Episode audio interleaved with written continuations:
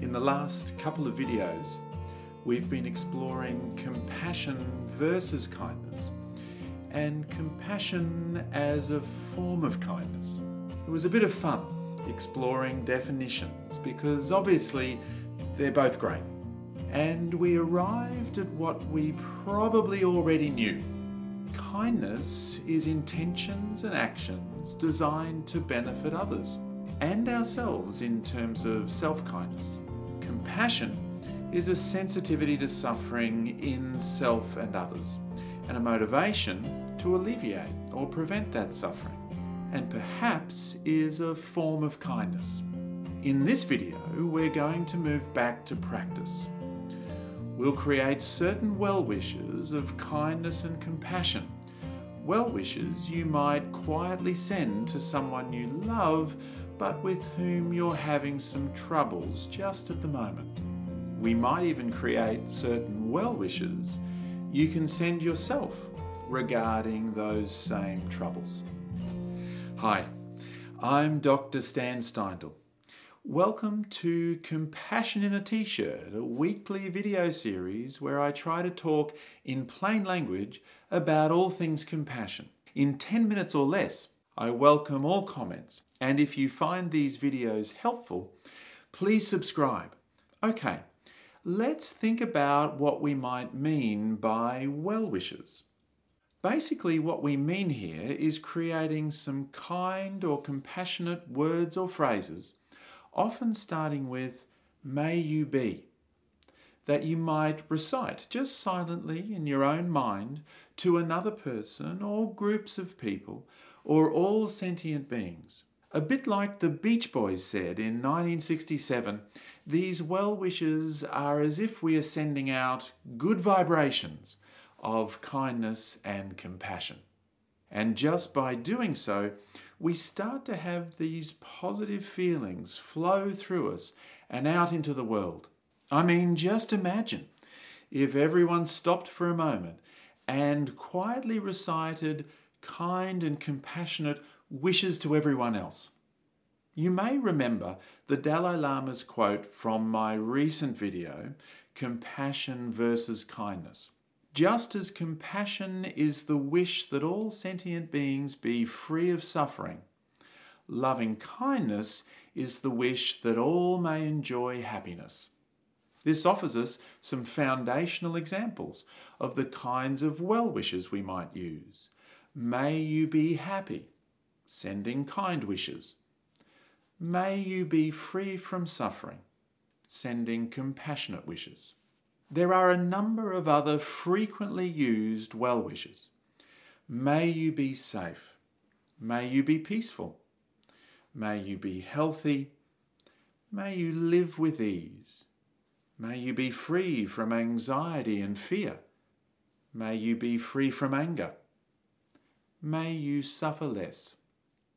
But we can create whatever kind and compassionate well wishes we feel are most pertinent or relevant. We can be creative. Let's give it a try.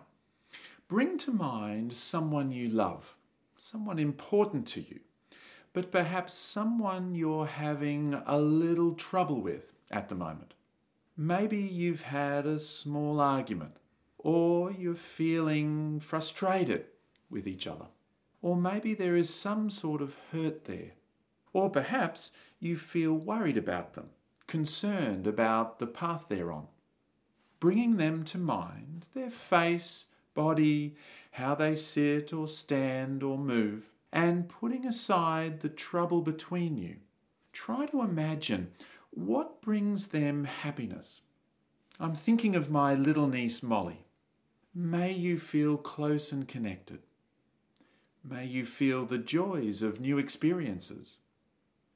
May you feel warmth and companionship.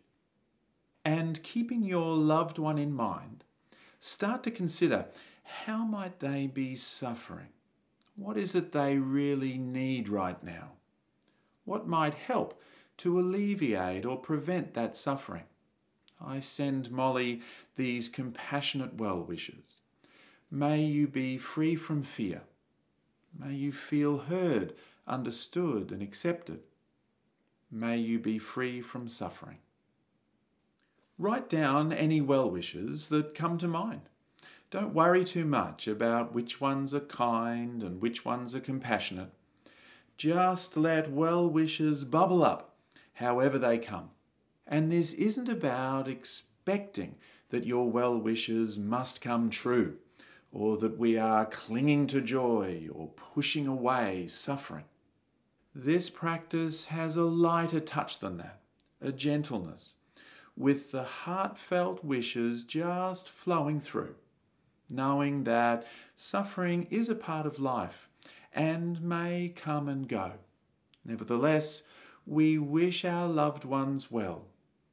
May you be happy. May you be free from suffering.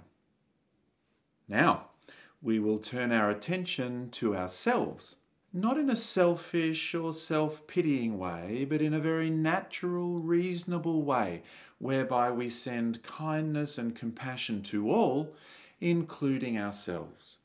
And so imagine yourself there, bringing your own face to mind, your body posture, and the way you sit and stand or move, and putting aside the trouble between you and your loved one. Try to imagine what makes you happy. I'm thinking of myself. May I feel safe. May I feel calm. May I feel meaning and joy. And keeping yourself in mind, start to bring awareness to how you might be suffering. What is it you really need right now? What might help you to alleviate and prevent your suffering? I send myself these compassionate well wishes. May I be free from self-criticism and shame. May I be free of longing and regret.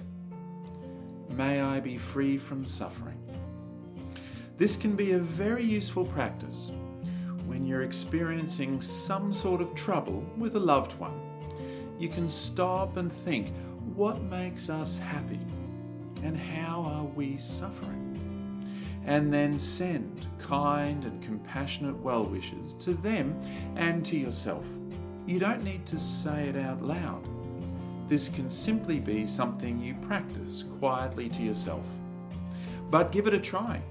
Close your eyes, take a few breaths, and just begin offering your well wishes to your loved ones and to yourself. See how it feels. And let me know in the comments below. I find this practice, as modest as it might sound, can literally change your day from trouble to peace. And there's nothing modest about that. I'll be sending you kind and compassionate well wishes as you continue on your compassionate journey.